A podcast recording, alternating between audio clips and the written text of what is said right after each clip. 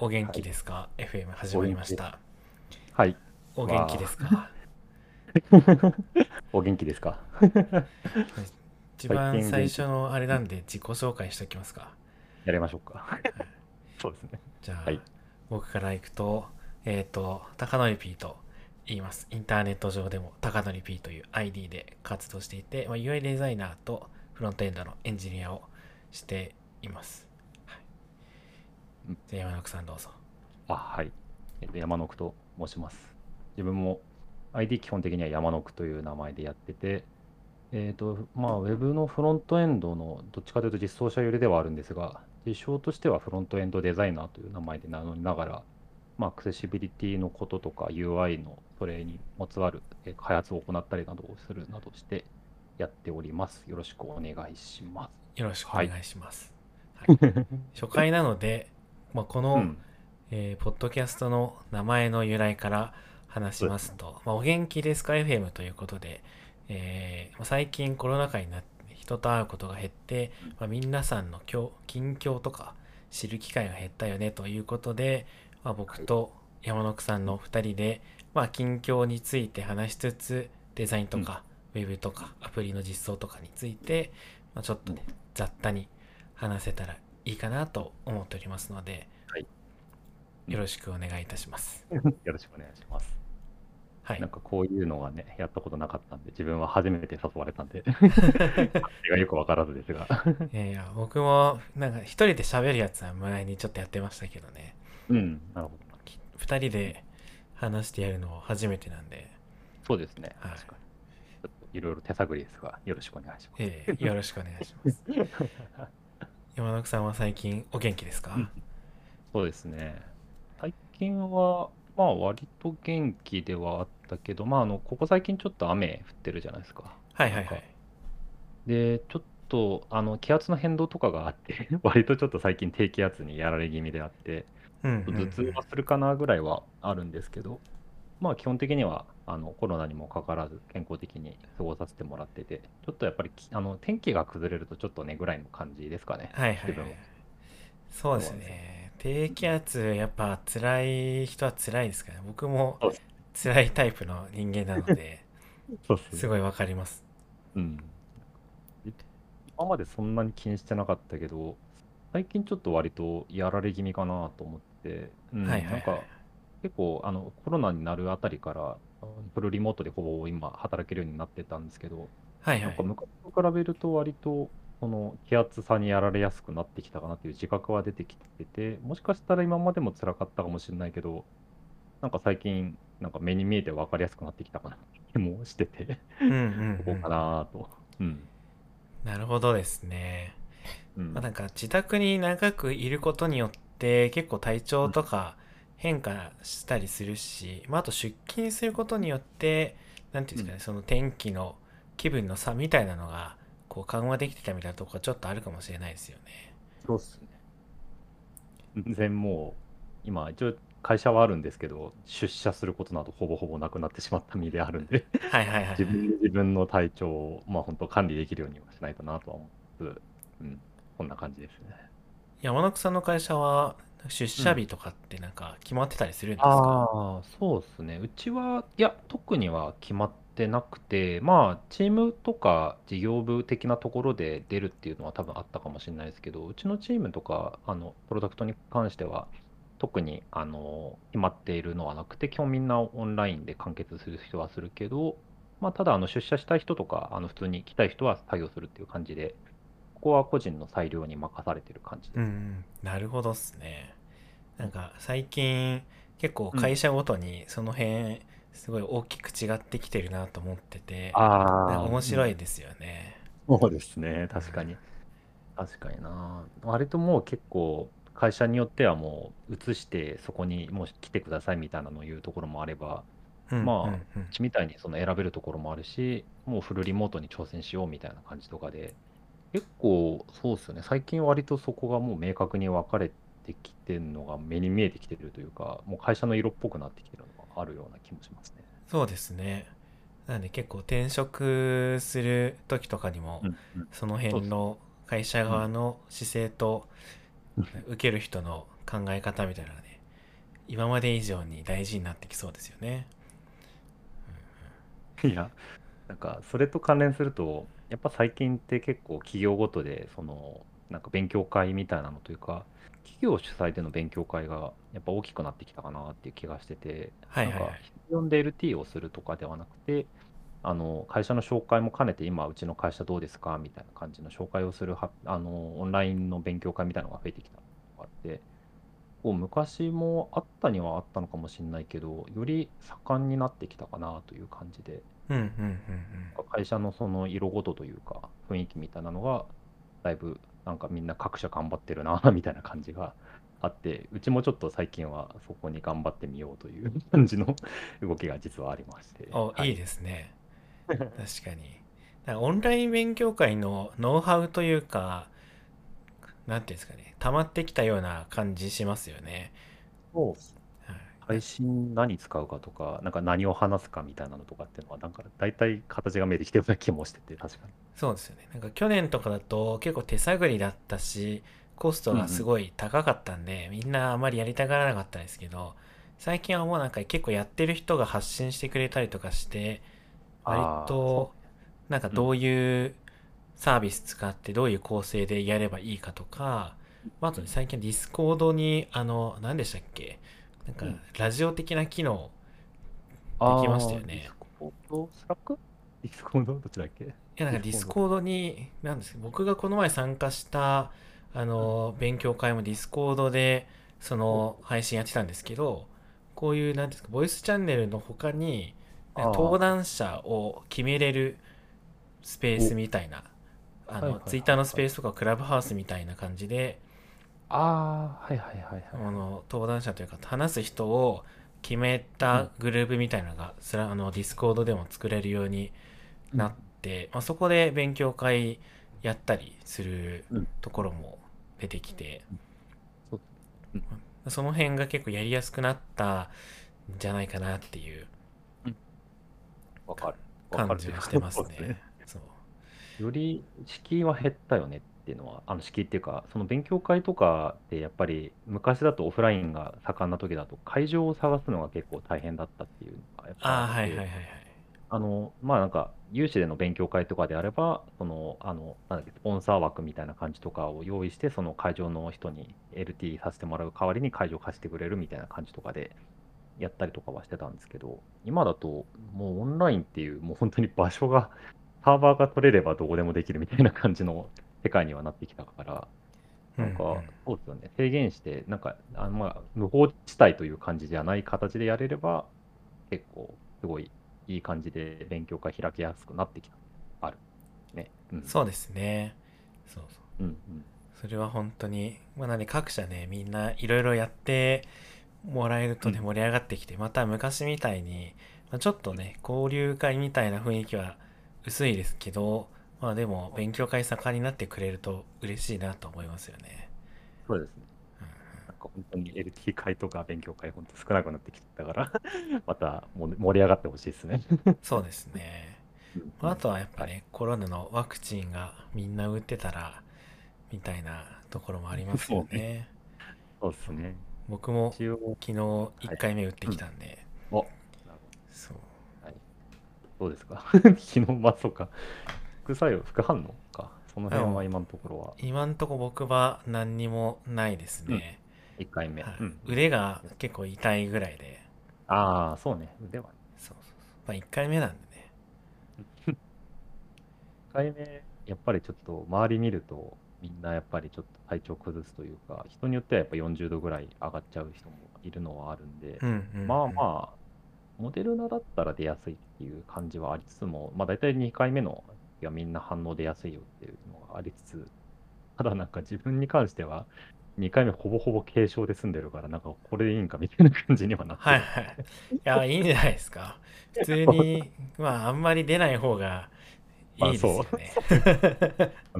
だけどなんだろう、体験してみたいという意味ではちょっとできてないから。近い疑似体験としての感染した感じにはどんな感じになるかっていうのがちょっと自分はよく分かってない感じだったんで、37度の前半、7.3 ぐらいが本当に自分の多分最高潮だったと思うんで、それより上がる人の体験とか、ちょっとインフルエンザばりの苦しさみたいなのが、いまいちよく分かってないんで、そこだけね、そこだけちょっと不安っていうぐらい。贅沢な悩みです。みんな副反応のね、ツイートとかしてますからね、辛かったみたいな。そうです。でもやっぱりああやって書いてくれてることでなんかどういう感じで経過してってっていう風にも分かりやすいし、ああいう風に報告してくれるのはやっぱありがたいし、自分も一応書いては見たけど本当に何もなかったから書くことなかったから、まあなんか人によっては結構まとめてしっかり詳細に書いてくれてるのもあるんで、個人的なところではありつつも情報を出してくれるのはありがたい。確かに、そうですね。まあ、僕ちょっと宣伝というかね、僕がワクチンを受けた経緯をちょっとだけ話すと、僕、職域接種とかがないので、今、横浜市に住んでるんですけど、神奈川県横浜市、横浜市の市の接種待ってたんですけど、結構遅くて、8月23日以降じゃないと、30代の人は予約が取れないみたいな感じで、自衛隊の接種も申し込もうとしてたんですけど、結構難しくてですね、そういう時にクリニック10渋谷さんという渋谷っていう病院があって、そこが職域接種をやってるんですけど、そこで当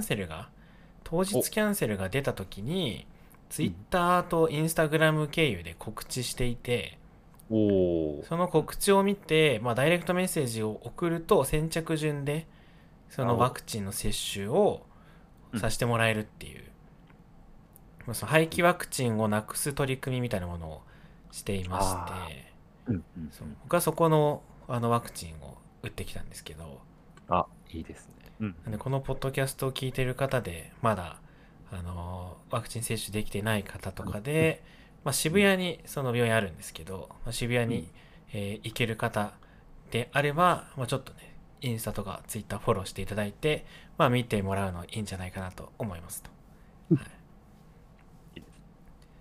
確かツイッターでも自分そのアカウント見たこと確かに前あって、そういうのやってたんだなと思ってたら、まさかノイピーがそこにちょうどやる。そうなんですよ、ちょうどね。やっぱり結構自治体によって、差があったりとか、横浜市が、1都3県だと横浜市結構遅いんじゃないですかね。僕は今千葉県の流山に住んでるんですけど、そこに関してはようやく7月の頭かな、7月の中旬以降か、下旬から、30代の人が受けられるっていう風になってて、で自分は一応職域接種で受けたからあんま関係はなかったんですけど、妻とかの年代とかが受けられるのはちょうどそれぐらいからっていう感じであったので、ちょっと早いのかな、ちょっと全体のスピード感がいまいちよく分かってはないんだけど、やれるようにはなった感じにはなってます。なるほど。千葉は結構早いみたいですよね。僕の実家がある木更津も割と早い段階で、ワクチン接種ができたみたいな話を家族していたので、千葉は結構どこもワクチン接種早めに打ててるっぽくて、埼玉はちょっと遅くなってるみたいな話を聞いたことありますけど、ちょっと詳細はわからないですね。横浜市は人口密度と感染者の数の割に遅いっていうのがあり、結構ね住んでる方々は心配されてる人多いみたいですけどね。でもよかったね、実際その廃棄処分になりそうだったやつが実際に打てるようになった。そうですね、本当に打ててよかったなっていう感じではありますけど、なんていうんですかね、ワクチン割とね打ってほしい人になかなか行き届かなかったりとか、してるんでね、その辺結構難しいなと思いますよね。確かに、そうだな、なんか自分たちでやっぱどうにもできないから、やっぱ自分はまず受けられる以上は受けておこうというスタンスで、確かに渡ってほしい人には渡ってほしいけど、そうだね、無駄にはしないという精神ぐらいで今ちょっと生きてる感じですね、自分は。まあ、そうですよね。まあ、やっぱり自分たちも打った方がね、他の人にまあなんか移されて自分がね大きな症状出ちゃったりとかしても良くないしっていうのはあるし、まあ、打てる時に打つっていうのがまあいいと思うんですけどね、なかなかそういろんな人のいろんなものを見てると大変そうだなみたいな感じますね。やっぱり職域で受けられるのはやっぱ結構すごいありがたいことなんだなと改めて思ってて、一応うちの会社もさせてもらってたんで、すごい来てくれた人たちにはありがとうございますとか言って感謝の気持ちはあったんですけど、なんかやっぱりそうですね、やれるところは本当にありがたいんだなっていうような感じをちょっと周りの雰囲気から見るところはある。そうですね、特に IT 系の会社とかはすごい職域接種に積極的だったイメージがあるので、すごいこれはいいことだなと、はい、思いましたね。そうですね、各社でいろいろ動きがあったから、うん、確かにみんなで受けられるのはいいなという感じです、うん、はい。ということでそろそろアジェンダの方に行きましょうか、移りたいと思います、はい、今日のアジェンダは、まあ、カラーパレットの設計と実装についてちょっとね、うん、高典 P の方から喋りたいなというのと、あとは山野久さんから、まあ、日報を維持する方法と、まあ、Vue.js のコンポーネント作ったぞっていう話と、まあ、ポートフォリオのまあ更新タイミングとか話ができたらいいかなと思ってます、うん、そうですね、自分だけ多めなんで、まあ、膨らませる話ではないかもしれないけど一応アジェンダとして載っけてきました、はい、いやいやいや、はい、きっと話せ、僕もそんなに長く話せるかどうか分かんないですからね、うんはい、ということで、うんまあ、カラーパレットの設計と実装についてなんですけど、うん、山野久さんの会社ではカラーパレットって作られてますか？そうです。今だと、まあ、新しいちょっとデザイン作る時とかに関してはスタイルガイドの中で、その色のパターンみたいなのとかは定義して新しく作成するみたいな感じとかはちょっと取り組みとしてはやろうとしておりて、ただちょっと自分も完全なFigma とか触るデザイナーっていうわけではないんで、具体的には今どうなってるかは正直わかんないんですけど、ちょっと実装するときに色のパターンとしてどういうのがあるかっていうのは提示してもらえるようにはなってる感じです。うん、なるほどですね。まあ、カラーパレット各社いろいろ作られてると思うんですけど、やっぱり難しいのがそのまあアクセシビリティを担保するとどうしてもこうくすんだ感じの配色になりやすい問題とか、うんはいはい、あとは、まあ、使いやすさですかね。ちゃんとその利用用途に適した色が作られているかどうかみたいなところとか、はいはいが、まあ、結構難しいなと思っているのと、まあ、あとはいつアップデートするかみたいな、多分こう使ってる中でこの色なんかちょっと使いにくいなみたいな、グレーのこの色もうちょっと濃い方がなんか使いやすいけどどうしようかなみたいなの、まあ、アップデートがちょっとむずいなと思ってて、その辺についてね話せたらいいかなと思ってるんですけど、まあ、アクセシビリティの話はまあ、正直、まあ、難しいなって感じですよね。うん。とかに関しては、自分としてもやっぱり AA とか、まあ、AAA まではいかなくても AA まではちょっと最低守りたいねっていう気持ちはあれど、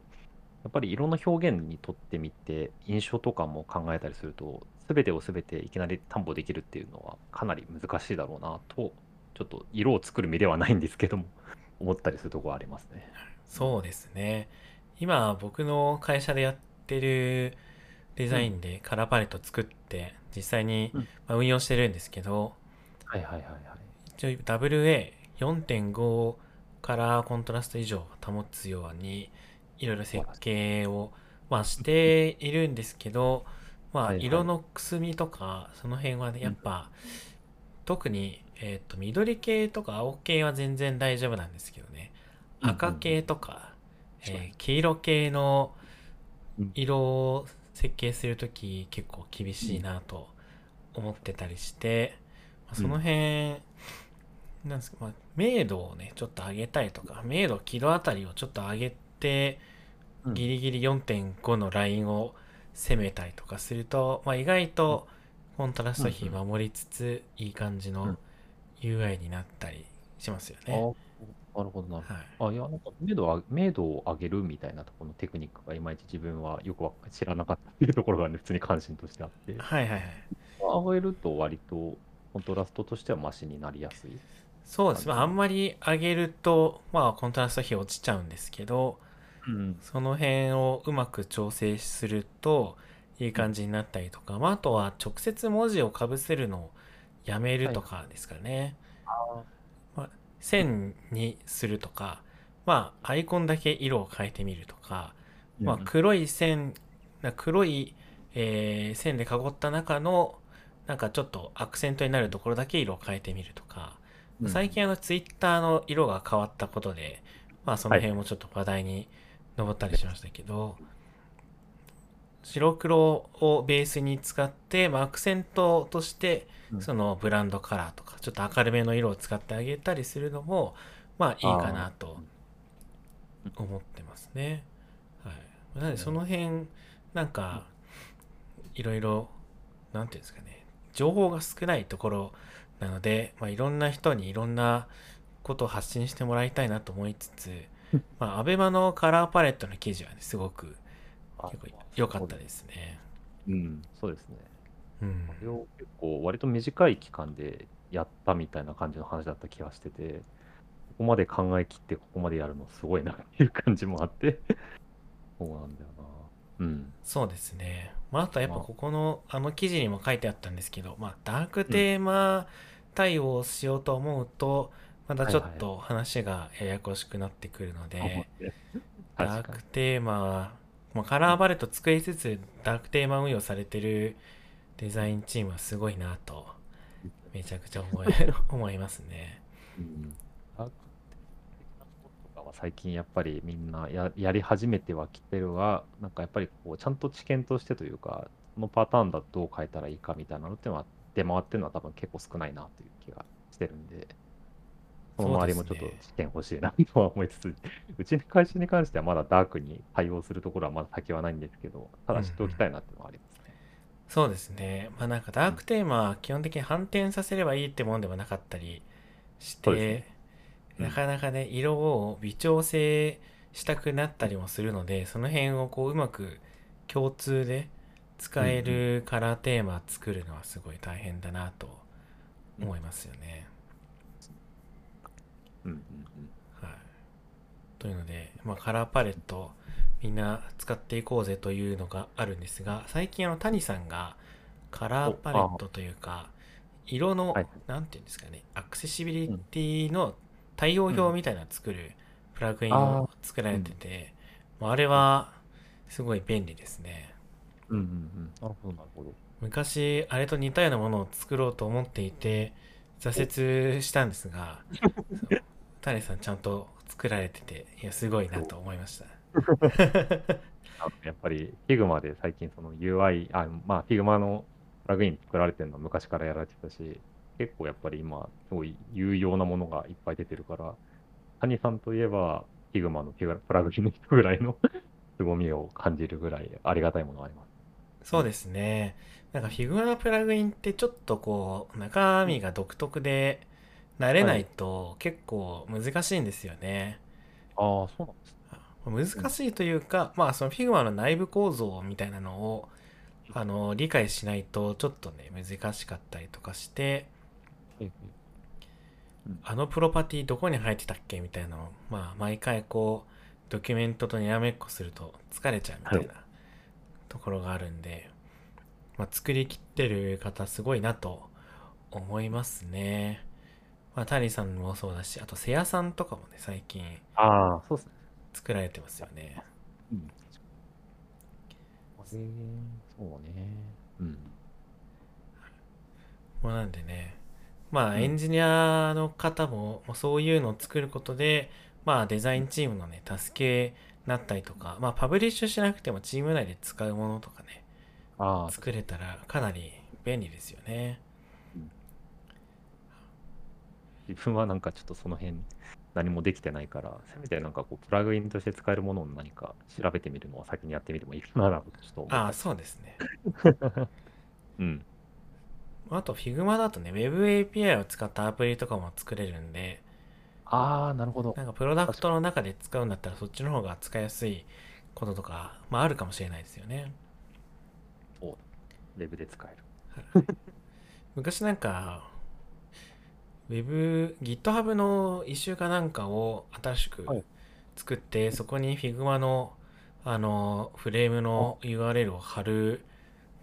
なんか、何がしかを作ってた記憶がありますけど、うんうん、なんか一回プラグインでやろうとしたんですけど、プラグインってポストができないんですよね。ああ、そうなんだ。はい。Figma のプラグインって2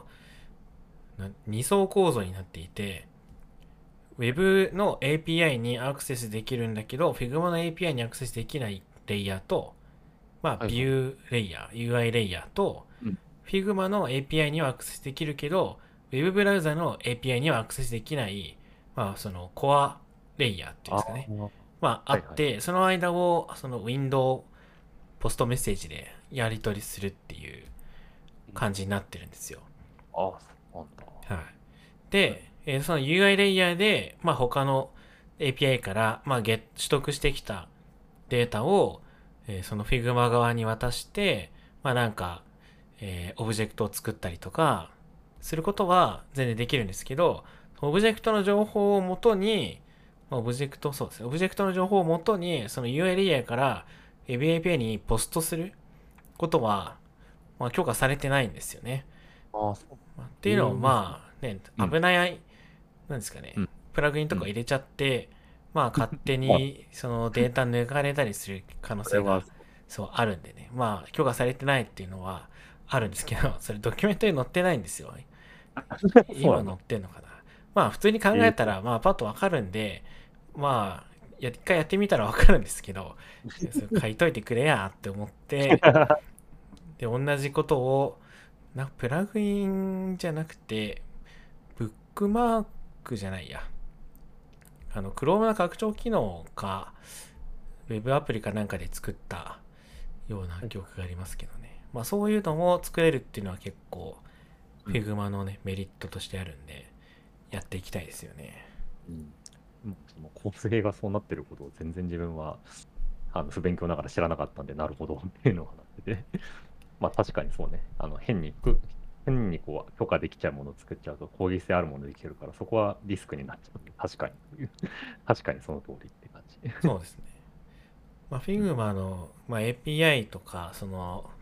プラグインが作りやすい設計になってるっていうのも最近こう利用が伸びてる一因かなとは思いますね。はい。ありますもんね。なんかいろんなものが。そう、最近ねすごいいろいろ増えて、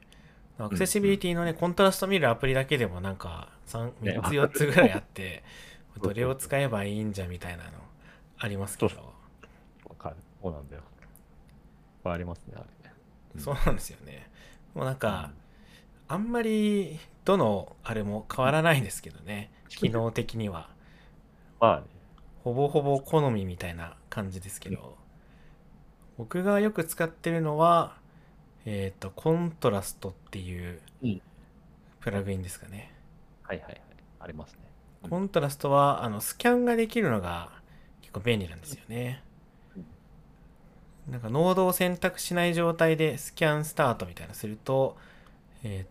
まあアクセシビリティ的に問題のありそうなところを教えてくれるっていう機能があって、まあ、それが結構ね便利かなって感じはありますよね。そうです、確か。うん。なんかスタークっていうのを確か前に入れてて、はいはいはい。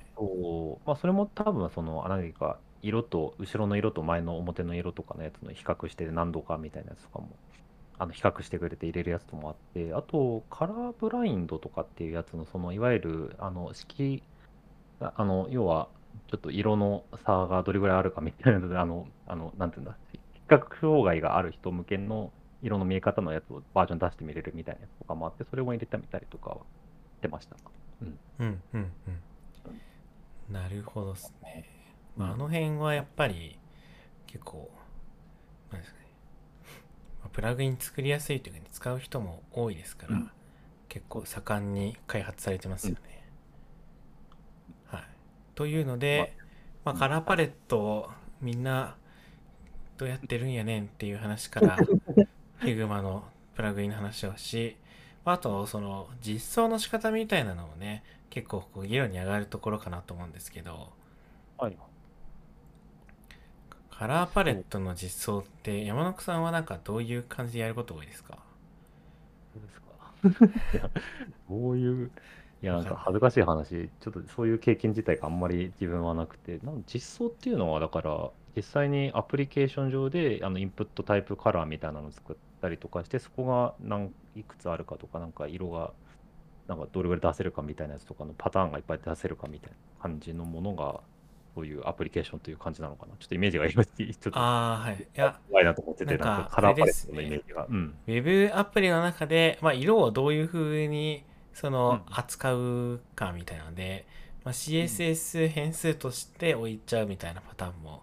あるし、うん、まあ、なんかその色を返す関数を作ってやる方法とか、うん、あとスタイルドコンポーネンツだとなんかテーマを定義できるんで、そのテーマの中に変数を格納して、まあ、それを使ったりとか、なんかいろいろね、あるかなと思ってて、個人的には CSS 変数を押してるんですけど、良さそうで、でも良さそう、うん、まあ、皆さんどうされてるのかなって感じですね。なんか自分の実装ではないんだけど、トさんのやつとかだとだいぶ前に見た実装なんですけど、なんていうか企業ごとで多分ノートのアカウントっていうか企業アカみたいなのがあって、個別ページ確か作れると思うんですけど、でその時に企業ページ用の色とかみたいなやつとかが確かカラー CSS 変数で確か制御されてたのかな。なんかそれに当たるようになってて、それが上書きされるような感じで制御するみたいな感じでやられてたんで、なんか自分が知り得るところの最近のところだと、そういう CSS 変数を中身をこう変えてって、それが出るみたいな感じの実装になってるのがあるのかなと思ってて、うんうんうん、結構まあ便利なんじゃないかなという気はしてますね。具体的なちょっと実装までは分かんないんですけど、はいはい、そうですね。CSS 変数がまあ僕いいなと思うのは、まあ、上書きがまあできるっていうところもまあありますけど、ウェブブラウザ上でね、いろいろ確認できる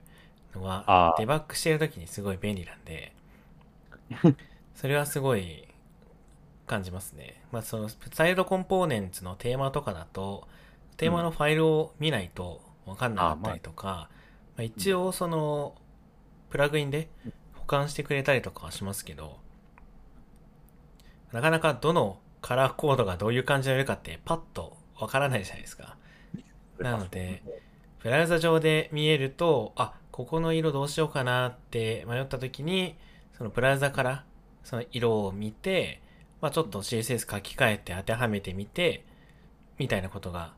まあ、シュッとできるんで、まあ、それはいいところかなと思いますね。はい、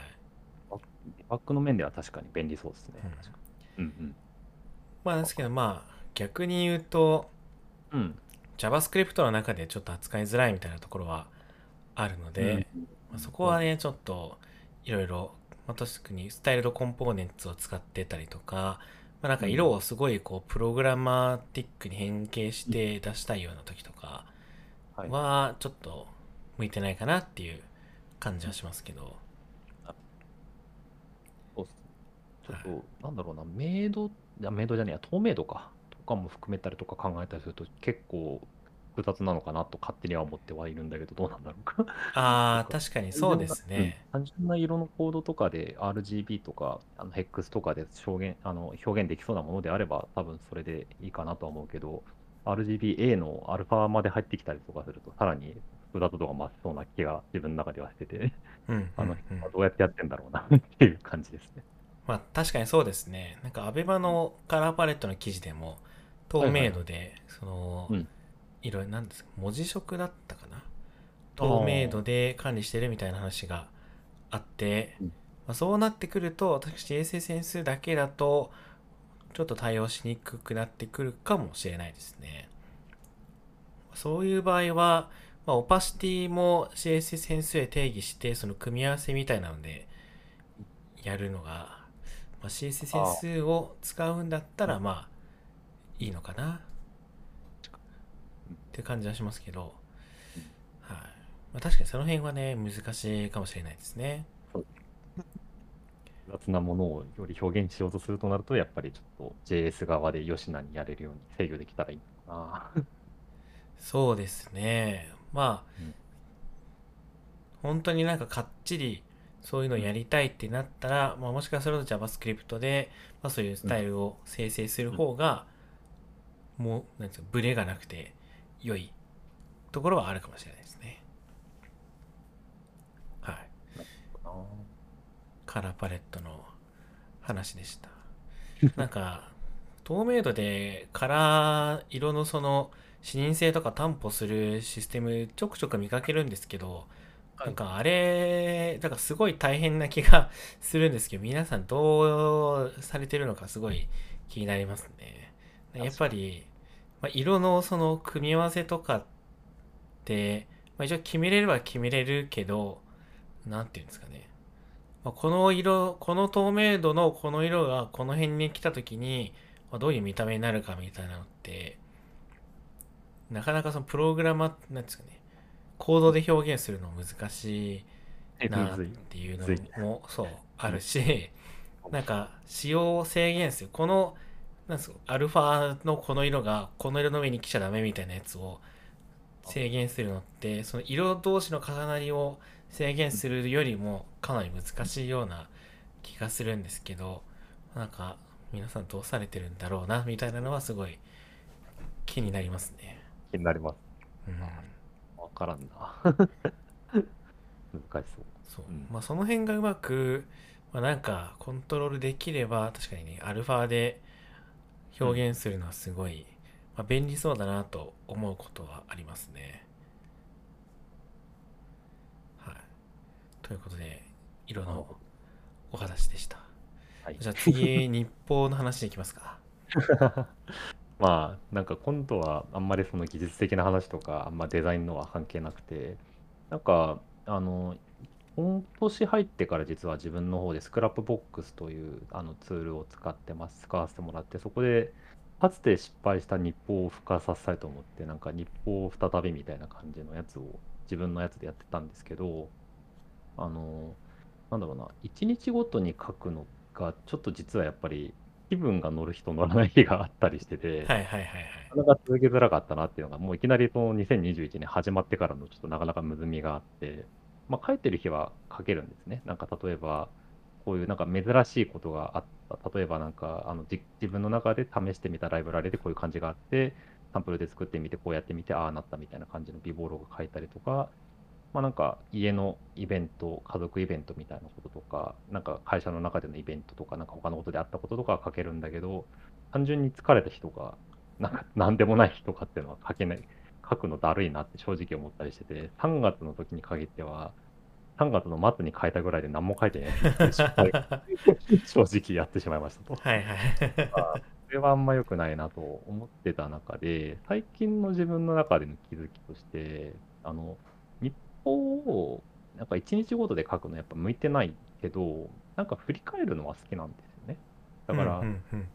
1日やったことを振り返るというよりかは、とある日にこういうの前あったし何だったっけかなっていうのをふと思い出してそれを振り返るみたいな感じなのが好きで、5月から個別に1個ずつ日報書くんじゃなくて、日記の中にできる、別に順不同であったこととかを思い出して書いてみるっていうスタイルしてみたらいいんじゃないかなと自分の中で気づいて、終わってから日報もとい月報みたいな感じのページを作って、でそこに記録を書くみたいな感じをやってましたと。意外とその運用が割と自分の中では合ってるかなと思ってて、思い出すシリーズみたいな感じで思い出したやつとか言ったりとか、今日面白いことあったりとか学びがあったことがあったら書いたりとか。別にたわいもない話だったら足の爪切ったぐらいのボリュームの感じのこととかも書くぐらいの感じで書いてみたりとか、なんかちょっと気づきとか、気づきというよりかは、なんかその日あった面白いこととか、その週にあった面白いことを、まあ、その先週にあった面白いこととか思い出して書いてみるとかやってみると、なんか、あ、この月はこういうことやってたなーっていうのを、なんか1日単位で振り返るというよりかは、でっかい単位で振り返られてて、個人的にはこの手法いいんかなと思いつつも、これ日報じゃなくて月報じゃねみたいな感じのところは正直あったりして、ね、まあ、そのツッコミは置いとくとして、うん、なんかそのスタイルでやるのが個人的には合ってたっていう話でした。はいはい。いいですね、でも月報というか日報というかを書くのは。うん、なんか、ね、忘れちゃいますよね。うん、そう、忘れちゃうんですよね。やってたんだけど、なんかあったなって思って、ちょっと前の自分のツイートとか、あとはスラック自分はタイムスやってるんで、タイムス振り返ったりとかすると、あったなとは思いつつも、ここまで遡るとかなると結構労力だなと思ってて、うん、でも、書く労力というか、記録を残すこと自体の面倒見もあったりとかするから、なかなかついていけないなっていうのも正直最初はあったんですけど、うん、でもこのスタイルで疲れなくやるのが自分の中ではいいなと思ったので、こういうスタイルに落ち着いたという感じ、うん、なるほどですね。まあ、でも僕も日報とかね、月報とかを書こうと思いつつ書いてないみたいな感じなんで、うん、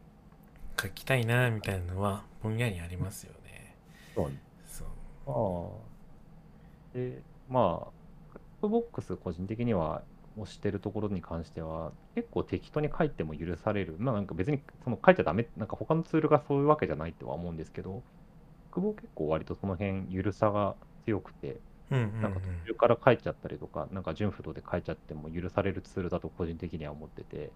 あとなんかそこから派生してページにしたいものがあったらリンクにして飛ばしてページ作って書くみたいな感じも全然許されるというかできちゃうのがあるので、なんか気合いが張ってでこうなんか個別ページで書きたいみたいな感じがあったらそういうこともできるし、まあ、単純に日報の中で書いておきたいっていう感じであればその中で まとめて書いておくみたいな感じもできちゃうんで、なんかそういう意味ではその緩さとなんか拡張性的なところが許されてる感じはあるんでありがたいなと思いながら使わせてもらってます。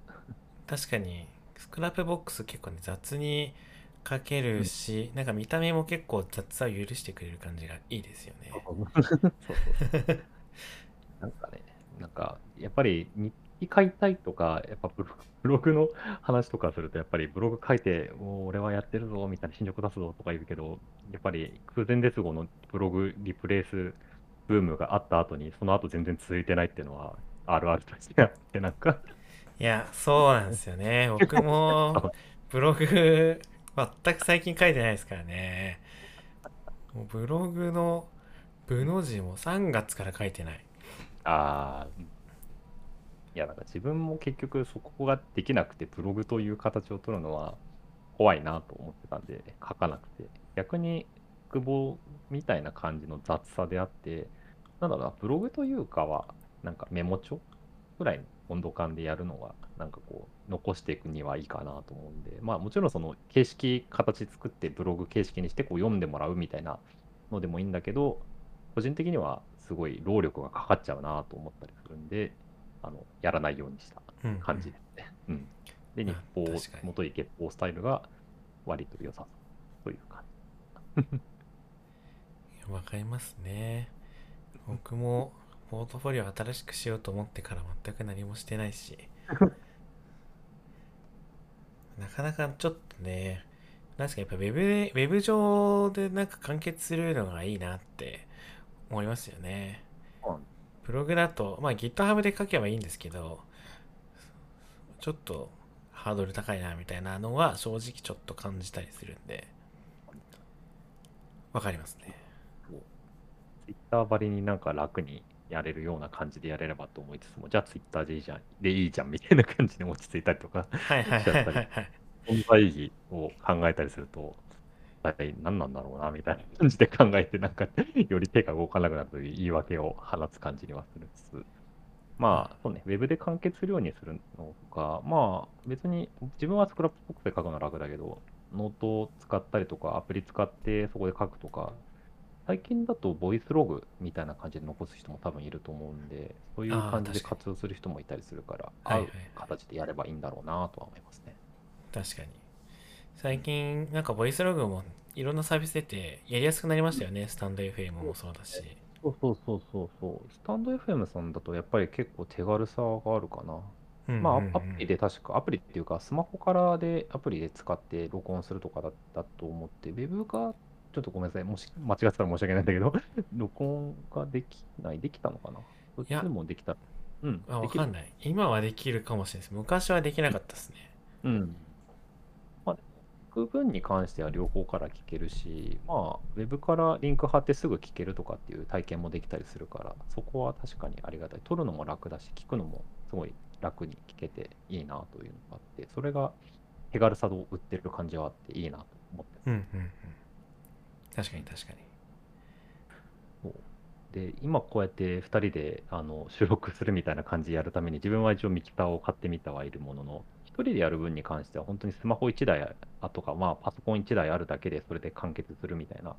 ことができるようになってるのは大変ありがたいし、今のこのご時世ならではの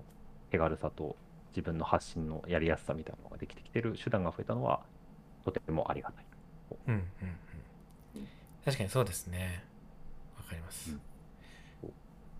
なんでまあ皆さんも何かしらログを残してみてはいかがでしょうかという謎の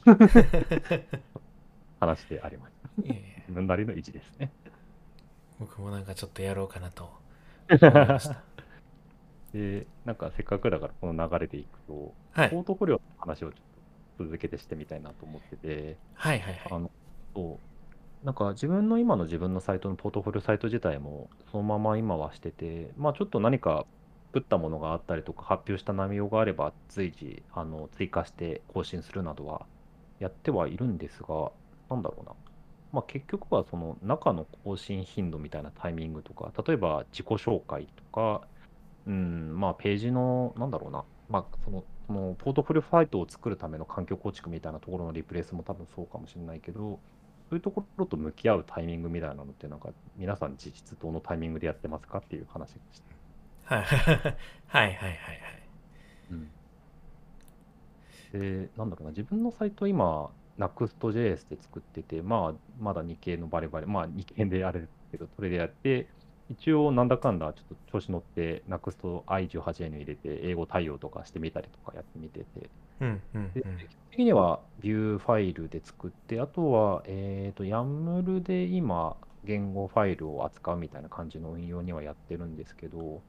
なんかまあオレオレでやっちゃってるんで、正直中見られると恥ずかしいみたいな運用にはなっててただ、まあ、最近だといわゆるね、11ty とか、11t とか、あとアストロさんとか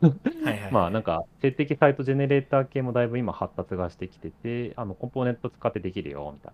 増えてきてるから、そっちにも移してみたいなと思いつつも、なんか何気に PWA 対応もしてたりするし、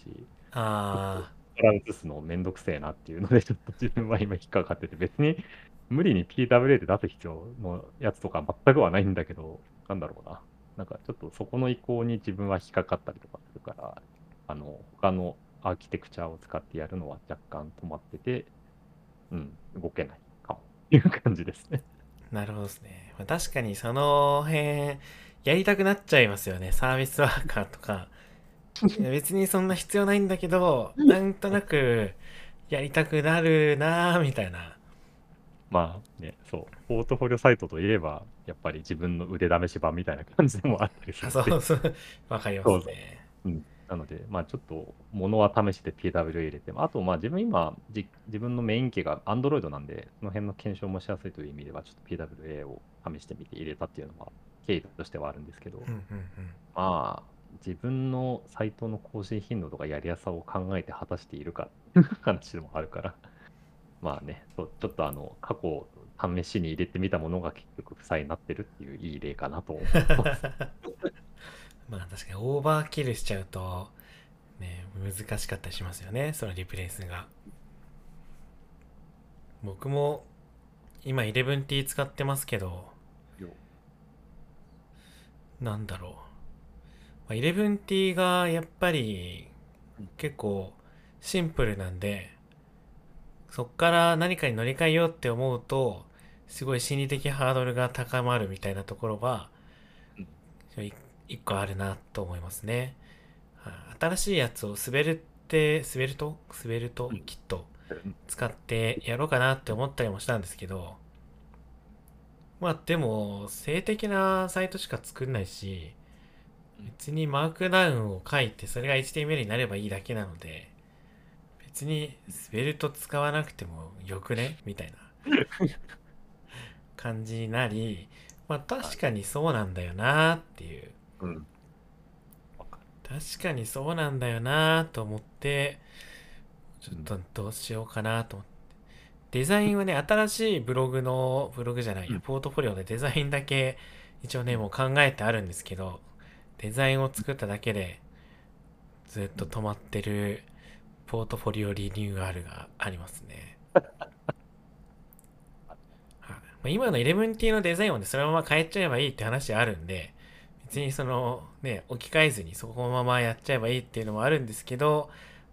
どうせならデザイン変えるんだったら中身も変えたいなみたいな気持ちもあったりして、なかなか手が動かないみたいな感じにはなってますね。はい。でもまあ人によってはやっぱりそのできれば多分アーキテクチャあんまそんな大きく変えずにずっと更新をできるような人とかも多分あって、まあ、ポートフォリオサイトではないかなとは思うんだけど、結構長く更新されてる人とかはそのスペックなんだろうな、使われてる技術をできる限りこう長く使えるように維持しててメンテしながらやってるっていう印象もあったりするんで、まあ経年劣化という言い方でやってるか分かんないけど、まあ要はこれその更新頻度的なものと今のウェブのものとの兼ね合わせとしてちゃんとできるものも取捨選択できるかみたいなやつとかは、なんか自分のその技術的な棚卸しというか、技術選定の審美眼的なところを見直すという意味ではちょっといいかけにはなるのかなと思ったりしてて、確かに自分のマップをそもそも選んだ理由としては、まあ変わったのが結構ビューだったからっていうのもあって、そこで Next Generate という素晴らしいものがあったからそこに頼ったというだけなのは正直だけど、今だと Next でやるに関しても一応性的には出せたりとかもできるし、まあバーセルっていう素晴らしいホスティングサービスもあったりするんで、今多分そうですね、なんかポートフォリオサクッと作るんだったら Next 使ってバーセルでホスティングするみたいな人は多分多いんじゃないかなという印象がありつつ、自分の中では Next で静的に出してそれを GitHub ページで見れるようにしてなんか見るみたいな感じの運用で手法に合ってたので、今もそのままを使わせてもらってるという感じな感じですね。確かに何年だちょっと前の Next はもう静的サイトジェネレートするだったらもうそれ一択みたいな雰囲気あった時期もありましたしね。あります。最近はそう選択肢がまあ増えすぎたみたいなところもちょっと感じたりはして、なんか難しいなと思いますね。下手したらマジでマークダウンファイルを GitHub ページで見るだけでも十分足りるんじゃないかっていうのも正直やり方としては全然あるなっていうのが今の選択肢とあって、まあ GitHub 自体のそのなんだろうね、なんかだいぶその見せ方としてのやりやすさとかも増えてきてるし、昔は GitHub ページのなんかHTTPS 化が昔はできなかったはずで、そうですね。AWS のその辺認証とかを使ってホストしてなんか見るみたいな感じでやってたけど、そのしばらくしてから GitHub さんが GitHub ページの方も SSL で、まあ、HTTPS で見れますよみたいな感じだったら、ああできるんだみたいな感じにカスタムドメインでもできるのかな、カスタムドメインでそれができるようになったみたいな感じ。そうですね。だったんで、まあ GitHub さんもすげえなと思ってますいやそうなんですよね。それで言うと、僕は最近ポートフォリオは若干ウォンテッドリーのページに移しつつありますね。なんか、まあ、自分でポートフォリオサイトを、作ってはいるんですけど、いろいろこう、なんていうんですかね、まあ、考えるのがめんどくさかったりとか、更新がねちょっとめんどいなみたいなとかがあったりするので、まあ、ウォンテッドリー最近デザイン結構リニューアルされてて使いやすくなってるっていうのもそうだし、あれがなんていうんだあれ投稿できるんです、やったことを投稿みたいなので結構いろんなそのタイプを投稿できて、動画とか、まあ、なんか執筆しました受賞しましたみたいなできるんで、もうここにまとめちゃった方がなんだかんだ見やすいのではみたいなことを感じたりもしてますね。まあウォンテッドリーがまあいつまで続くかっていう問題はありますけど、そんなに早くなくなったりはしないだろうということで、まあ、今こっちにいろいろ入れてるんですけど、ウォンテッドリーの良くないところはまあこれらがエクスポートできないのでなんでまあ自分のねウェブサイトポートフォリオサイトもやっぱりあった方がまあいいのかなみたいなのはまあ感じつつってところはありますけど。なるほど。ああ、でもなんだろうね、確かにその今ウォンテッドリーとか今だとあとなんだろうな、他の掲載媒体とかでもこういうポートフォリオじゃないけど自己紹介欄みたいなの確かに出てるかなと思ってて、ユートラストさんとかも一応確か個別ページがあって、自分も今アカウントは確かあって、はいはいはい、ありますね。ここはなんだろうな、まああそこに関してはまあ副業とか、まあ、一応その普通に転職系のやつとかが使える紹介っていうかつながりとかもあってみたいなところがあるけど、なんか職務経歴に関しては一応自分はマークダウンでまとめてはいるが、こういう感じでなんか書いて見せれるところ一つ統一してみてもいいかなという気もしてて、そのまま結局は良いご縁があったりするとつながったりできたりするから、なんか媒体でその辺は一つ自分でまとめるのも一応その編集履歴として残すのはありだが、なんかやっぱりプッシュして押しておきたい部隊のところに関してはそこでの媒体使ってみてもいいかなと今のちょっと話を聞いて思うなとありました。はいはい、そうですね、まあ、この辺はね結構まあいろんなウォンテッドリーに限らず、まあ、フォリオとか、フォリオでしたっけ、なんかそういうポートフォリオサイト作る用のね、サービスもあったりするんで、まあ、その辺もうまく使えるといいのかなと思いますけどね。なんか採用サービスいろいろこう出てくるけど、そこにこうつどつどプロフィール書かなきゃいけないのちょっとめんどくさいなみたいなのはそう思っていて、なんかうまくできないかなみたいなそう感じたりはしますね。統一時代みたいな、なんかもうみんなそうここ見たらもうみんなのプロフィール見れますみたいな。いやーそうなんですよ。すごい未来を感じるけど、できるのかできるかなんか振り上げた時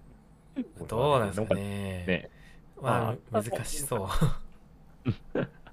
めんどくさいよね、確かにわかる。そうなんですよね、まあ、職務経歴書とかはね一回作っちゃえば使い回せるんでいいんですけど、なんかこういうプロフィール採用サイトに載せるプロフィールは同じことを何回も書かなきゃいけなかったりとかするし、あそうそうそう、ユートラストとかもこう経歴とかあるじゃないですか、経歴の追加、プロジェクト追加みたいな、これ各その転職サービスごとにこういうのが、まあ、あると思って、まあ、これをいちいちこうねいろいろこうやるのめんどくさっていうのは正直あるんで、どうにかその辺をなんか大統一してほしいなっていう気持ちはありますよね。とかそうね、なんか各社のそのなんかなんだろうね、その数というか求人媒体とかなんか数とかなんか紹介の形とかいろんなサービスはあるとしても、個人の魅力とか個性出すのはできる限りなんだろうな、テンプレ化はある程度してみてもいいのかなって気がしてて、もちろんその自分の表現の出し方みたいなやつとかでちゃんと文章力鍛えるという意味では自分で見せ方は考えなきゃっていうのはあるかもしれないんだけど、なんかこうとはいえなんか正しく書くというかみんなに伝わる書き方みたいなやつとかっていうのってあんま体系化されてないよなっていう気もしてるんで、はいはいはいはい、これはなんか逆にこう今ね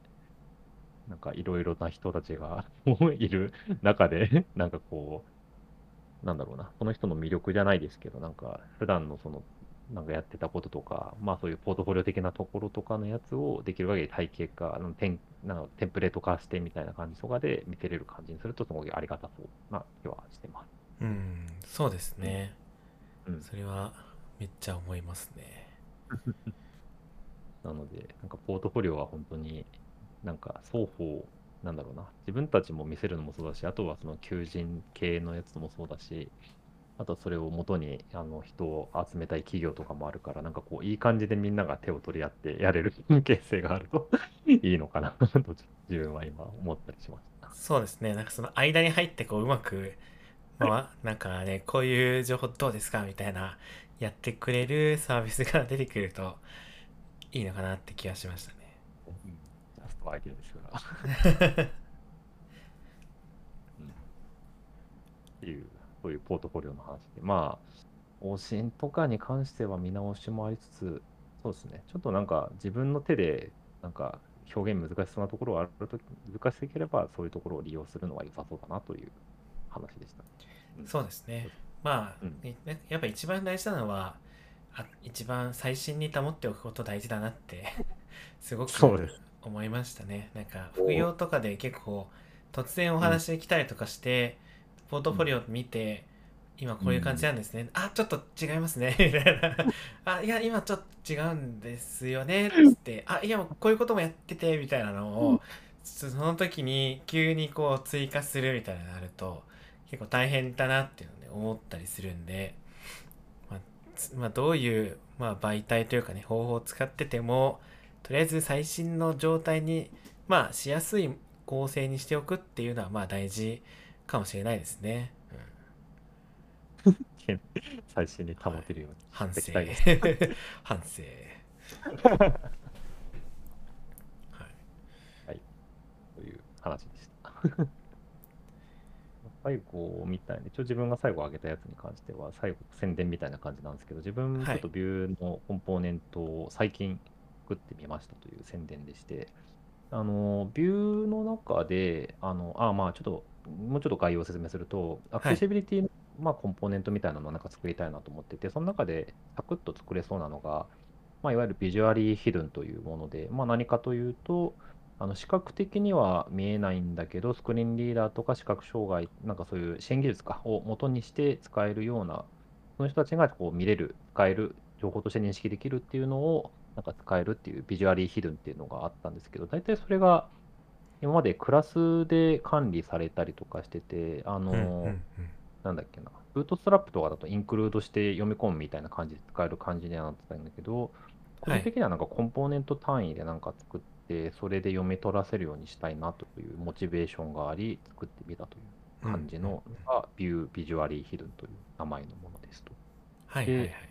で、作ってみた感じ、構成としては一応バイトを使って、ビート使ってみて、まあちょっと今のところとしては Vue 3対応にはちょっとなってはいるんですけど、ちょっとゆくゆくはちょっと2でも今のところまだ使えるところがあれば2でも使えるようにしたいなという目論みもあり、ちょっとそういうのはありつつ、とりあえず Vue 3で使えるコンポーネントを試しに作ってみたという感じでした。うんうんうん。でやってみていい、ね、これを作るときには、自分が参考にしたのが、最近出た後ろの子さんっていう方が作ってくれてたVue.js のビギナーズガイド3対応みたいなやつの本があって、その中にVue 3でのコンポーネント作るときの手順みたいなのがあって、あせっかくだからこれ今見てるし、作ってみようかなと試しにやってて、その通りの形でやってみて、NPM パブリッシュをポンとしてみて。できたっていう感じにはなっていて、なんか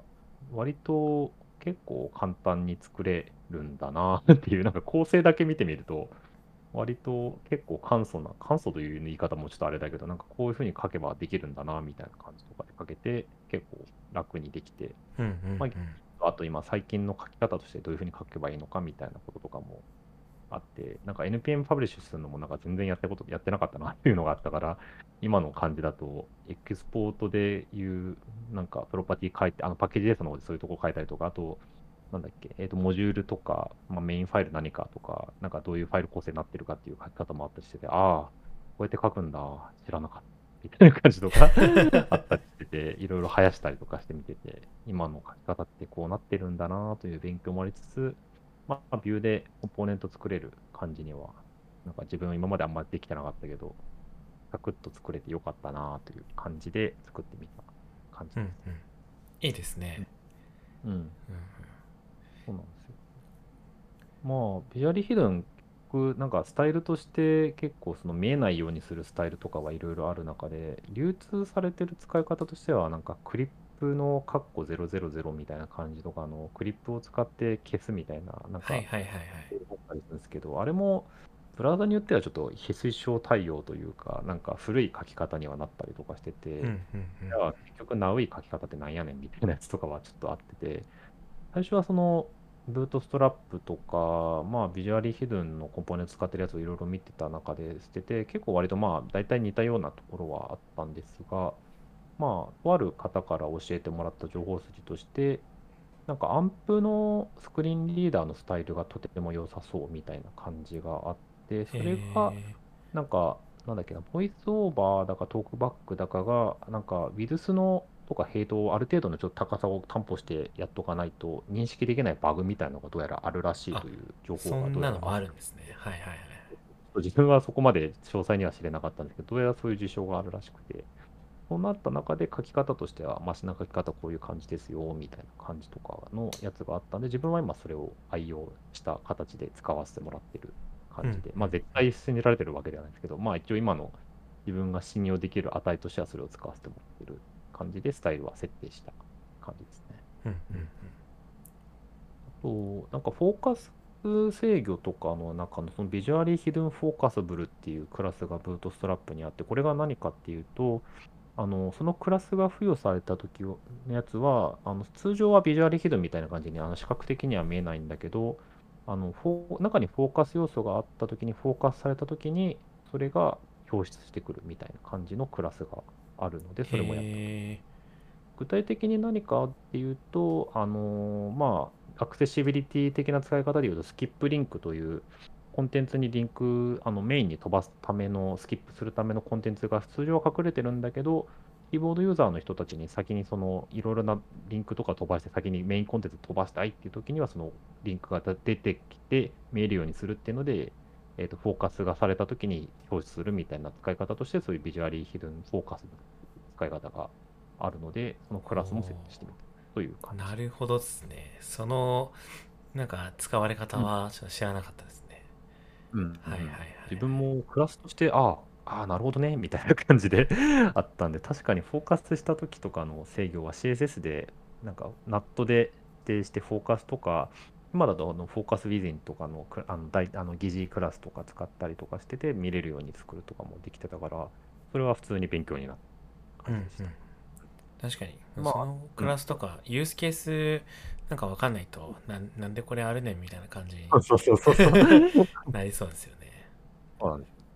自分の勉強ともなったし、こうやって使うんだぜみたいな感じとかで、今説明ものプロセスではないや感じとか、みたいな感じでした。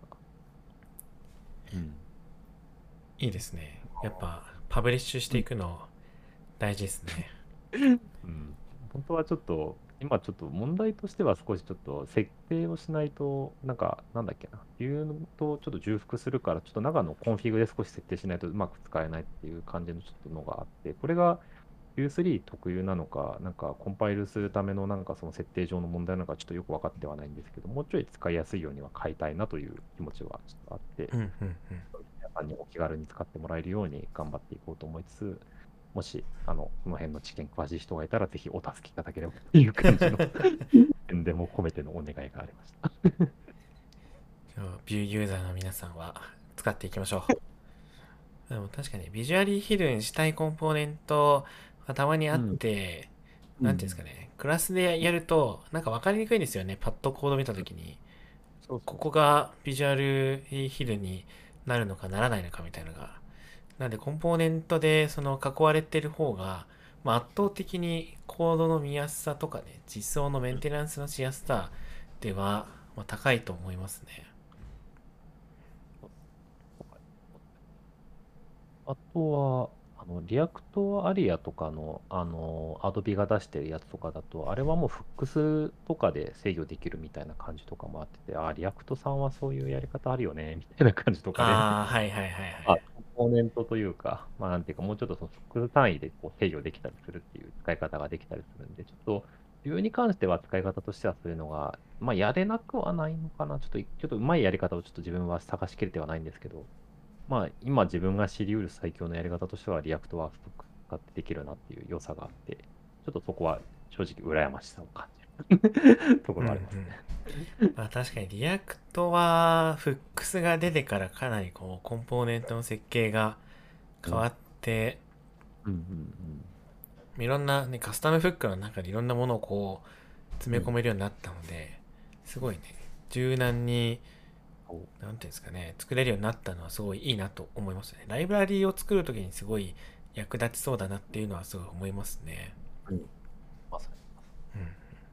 僕は見てるとね、ああ、なんか自分今その副業先とかでデザインシステム的なものを作ったりとかするときに、一応会社の中で使われてるライブラリが Next.js で、まあ React 使ってるんですけど、はいはいはい。まあ基本的には Fux でまとめて、そうですね、その辺のイベントとかは大体その中に閉じちゃって、Figma は閉じて管理するみたいな感じとかでやってるんで、見通しとしてはやっぱりだいぶいいなと思ってて、うん。なんかそういう設計の仕方とか見せ方とか、だいぶシンプルでコンパクトでまとめられるのが、この辺はいいなというちょ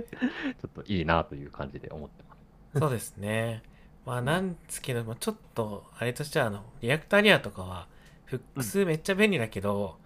うん、なんかあんまり慣れてない人からするとなんやねんこれって感じがちょっとするんで、その辺はそんなとっつきやすさというかはどうなのかなって思うところはまああったりしますよね。まあ、あれも本当に分かる人というか、分かる人って言い方ちょっとあれかもしれないけど、まあそうですね、ユースケースとかが分かってて、ここのこれがマジで欲しかったって時には、リアクトアリアのユース系のやつとかはすごくありがたく、VueだったらVueユースみたいな感じのものもあったりはするんで、そういう感じの良さはあるんですけど、確かになんか具体的にそこまで詰めずに考えなくていいものであれば、なんやねんっていうのは確かにあるなっていう気はするなと思ってます。そうなんですよね。まあなんか最近リアクトのライブラリーは割とそのねカスタムフックをいろいろ提供されてることが多いんですけど、まあやっぱり慣れてないとなんやねんってなったりするんで、まあ一長一短あるからみたいなところはね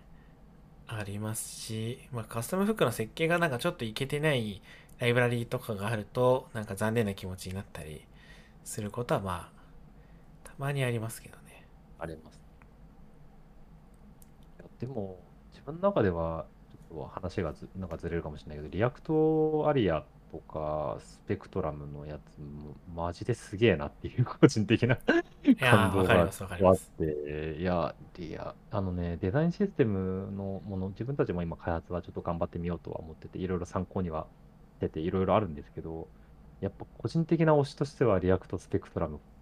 ガタンぐらいの自分の感じの思いがあって、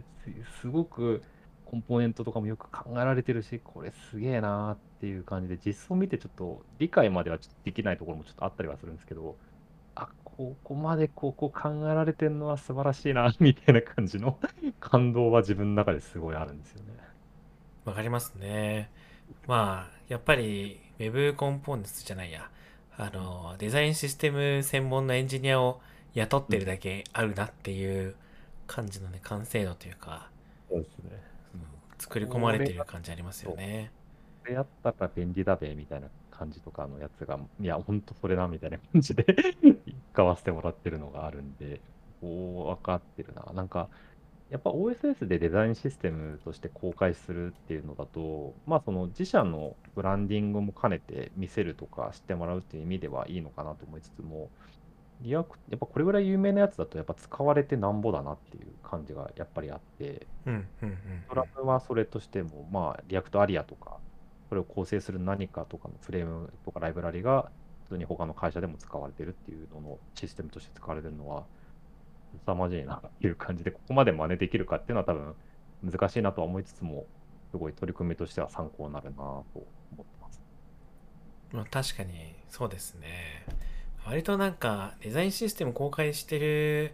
とこ何社かありますけど、割とまあ使ってもらうっていうよりかは宣伝というか、自社のデザインシステムこんな感じやでみたいな見せてるだけみたいな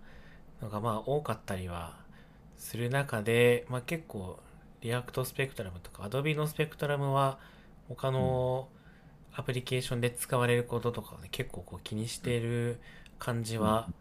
まあ、そのリアクトスペクトラムの構成もそうですし、デザインシステム全体として見た時のバリエーションとか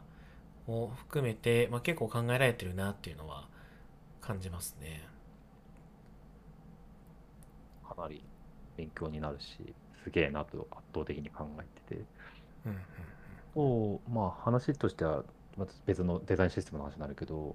GitHub だとプライマーがあって、それでなんだろうな、まあ使ってるわけじゃないんですけど、ビューコンポーネントとかでいわゆるウェブコンポーネントで構成されるようになってる、その Rails 向けのそのウェブコンポーネントのライブラリというか、なんていうかな、そういう言い方でいいかあってかわかんないけどっていうのがあって、まあうちの会社としては Rails 使ってバリバリでやってるところがあって、最近ちょっとすごい Web コンポーネンツやって体制欲がすごく高くてなんかこういうふうにやるとどうなるんかなみたいな感じでちょっと自分は見てる感じ。はいはいはい、いいですね。いやー、なんか最近だと確かWeb コンポーネントの話させてもらうと、メルカリさんが確かデザインシステムでそれを使って見てるよっていうか、なんか全体が Web コンポーネントでやってるやつがなんか段階的に見れますみたいな感じの宣伝を確か誰かがしてたのを見てて、ああ、なんか Web コンポーネンツやっぱり今乗っとかないとダメかなみたいな、乗っとかないとダメかなってわけじゃないんだけどでもなんだろうな、やっぱりフレームワークに何かしらに一つに依存しないでなんか使いやすいような感じにしたい。なんか今ちょっと自分が期待してるところは Web コンポーネンツ自体の使い勝手というよりかは、なんかシャドムでうまく閉じ込めてあげたい感じで、そこでよくわからない負債というか古くなってるとことかを責務を分けて、なんか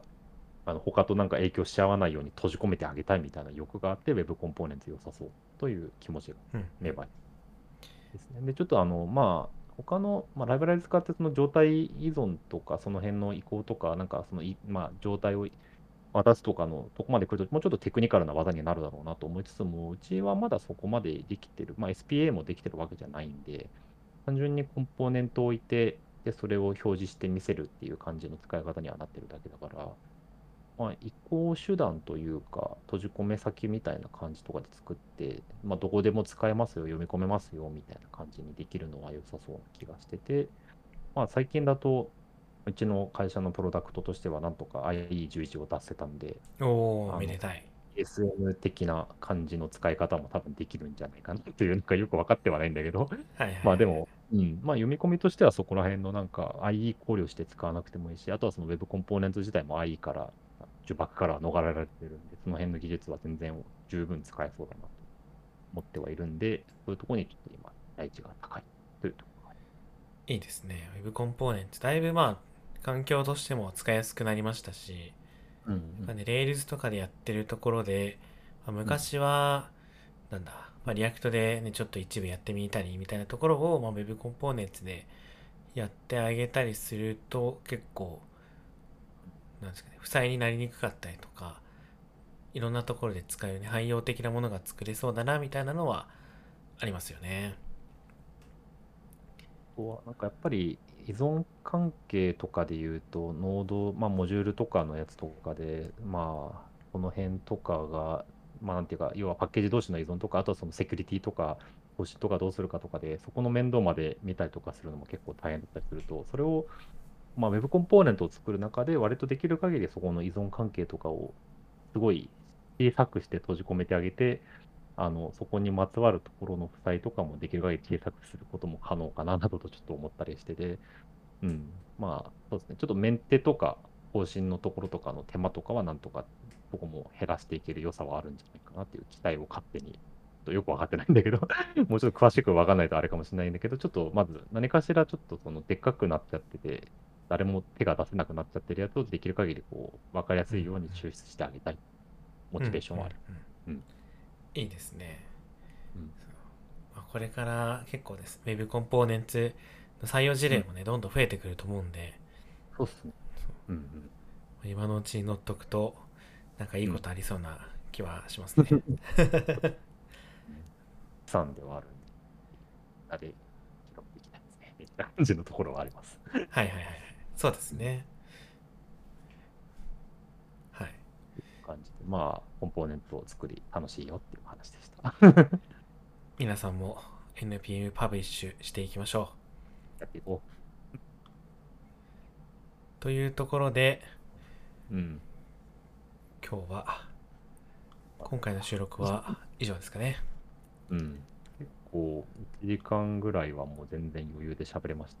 そうですね。今ちょうど1時間20分ぐらいなんで、割と喋れるということが分かりましたね。楽しかった。はい。ということで、お元気ですか FM の第1回はこれで終わろうと思います。まあ、どれぐらいですかね。月1回ぐらいのタイミングで更新していこうかなと思いますんで、皆様お付き合いいただけると嬉しいです。はい。お元気ですかってまた聞くんで。そうですね。ちょっと僕も月報を書いてね、お元気ですかの話できるようにしておかないと。はい。はい。では、また。ごきげんよう。さよなら。